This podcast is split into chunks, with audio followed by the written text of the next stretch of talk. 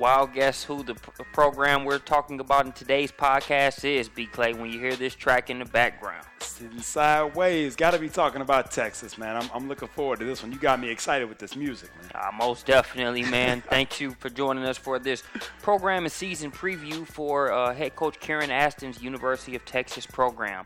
Brandon, give us a synopsis of some of the things that we'll touch on here in this podcast.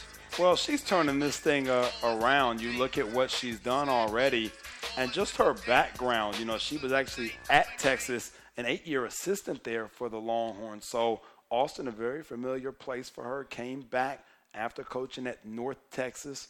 Once again, now here at Texas. So struggled a little bit in year one record-wise, playing three freshmen and actually coaching the freshman of the year. But they've got this thing rolling the recruiting is hitting where it's supposed to be, and, and they're off to a great start in Austin. Let's talk about the assistant uh, coaches there uh, that are a part of this Texas staff. Well, Travis Mays is a legendary guard there. You know, I remember as an Atlanta Hawks fan, Travis Mays actually playing here for the Hawks. You know, over 2,000 points scored in his career. You know, has done a lot of things, coached at, at Georgia, LSU and the WNBA, in addition to coming back to Texas as an assistant for 2004 to 2007. And he'll be the first one to let you know if you're a kid out there, he still got it. You know, I was in the gym last spring, actually at the state tournament, and stepped over, you know, right across the way into the practice facility, and there was a, you know, a young man in there working out, and he was saying something to Coach Mays. He plays for the boys team, and it was fun. They were having a good time, great interaction and dialogue, and Coach said, "Hey, man, you better look in the record books, young fella. and the guy just got quiet real quick. I had to go look in the record books, man. Over 2,000 points, that's, that's, saying something. So, you know, anytime you have somebody on your staff that has that type of credibility, those type of credentials, now you've got somebody that can work with your guards, can help develop your guards, can help your guards get better every single day. And that's what Travis has brought. You know, you turn around and you look at George Washington, another guy known for skill development – he was on the grassroots side here with us, had a club team in the Houston area, made that move to the collegiate level, and has been instrumental both in the skill development of their, their players that are already there and helping to recruit some of the kids that are coming in now over the next three classes current freshman 2014 and even down into 15 and we'll get to that in a minute. So you've got two people right there skill development recruiting and then you add Jaylee Mitchell on top of that. She was with Karen Aston in her one year at north texas all-time leading scorer at North Texas. I mean, they've got just a dynamite group of assistant coaches, and they've got Angela Ortega as the DOP there in charge of the basketball operations. She was an assistant at both Charlotte and North Texas, has been with Karen Aston since 07, and actually coached Jaylee Mitchell when she played at North Texas. So even their basketball operations people are official. They've really got this thing lined up organizationally well in Austin. Oh, yeah, they're no strangers to the record books at all.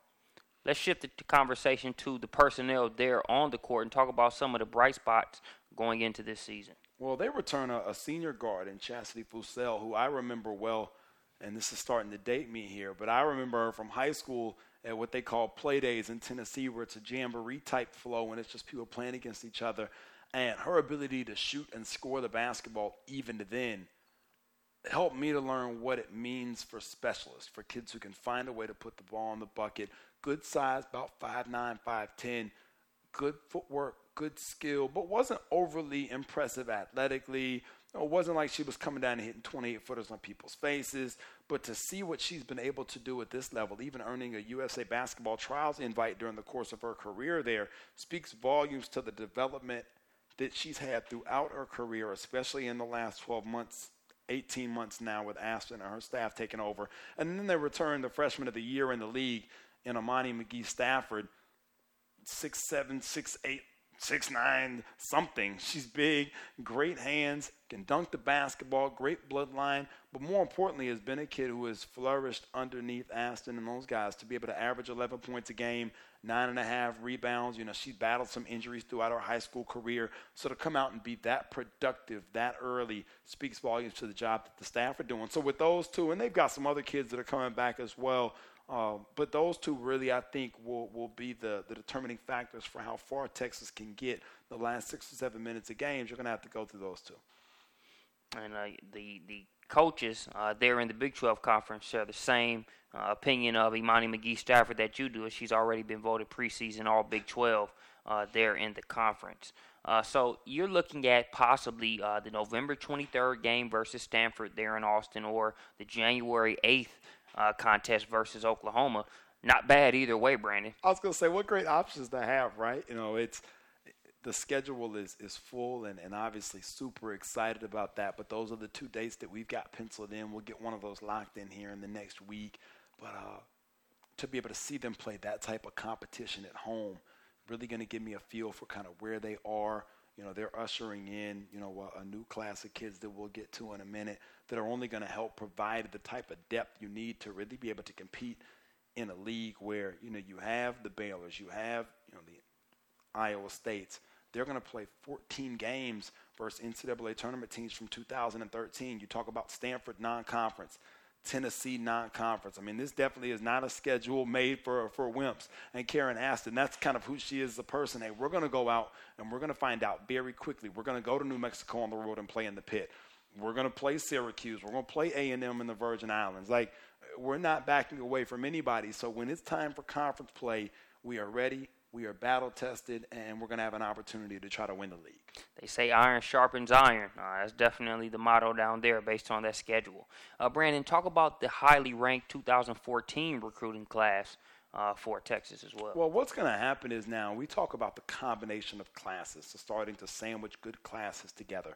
You know, they get a class that's number 33 in the 2013 class, highlighted by Nekia Jones, the number 58 player in the country. If you have not seen her play, you're missing out. You got to catch her as soon as you can. I know a lot of those games in, in league or on Fox Sports. You know, if you don't have the Longhorn Network, you've got to be able to see her play. She's got great, great feet. You know, I know that, that we talked about, you know, her possibly, and Chantel Osahor will be a freshman at Washington you know, Jones and, and are battling for the best non-point guard passer in the country, uh, skill set wise, the things she's able to do. So they did a really good job in, in the first class establishing with a kid like that in state and keeping her home. And now they come behind that with the 14 class that we currently have number three in the country, according to ProspectsNation.com.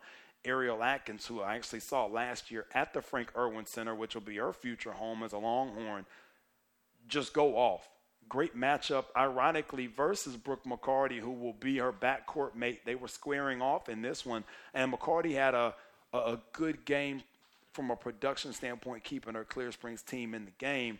But as tough a shooting night as I've seen McCarty have, and Atkins and Tasia Foreman, who both are in that class, are a big part of the reason why. But Duncanville, they are, are loaded in a team, honestly, that could very well be in the top five high school teams in the country this year. So great pedigree. If you're Karen Aston, you have to be excited about the combination of Atkins, McCarty. Then you've got Foreman. Still room for you know a, a couple more kids. They're they're going to be in good shape. They actually just got a verbal commitment from a kid out of Regis Jesuit in Colorado. They'll play the four spot for him. I mean, they really have done a good job of addressing needs, and, and that's not even talking 15 yet. They got a couple of studs down the road a little bit, but that's still a couple classes out. But it, they've done a really good job of establishing a very high bar. They brought Karen Aston in to be able to get them into Final Fours.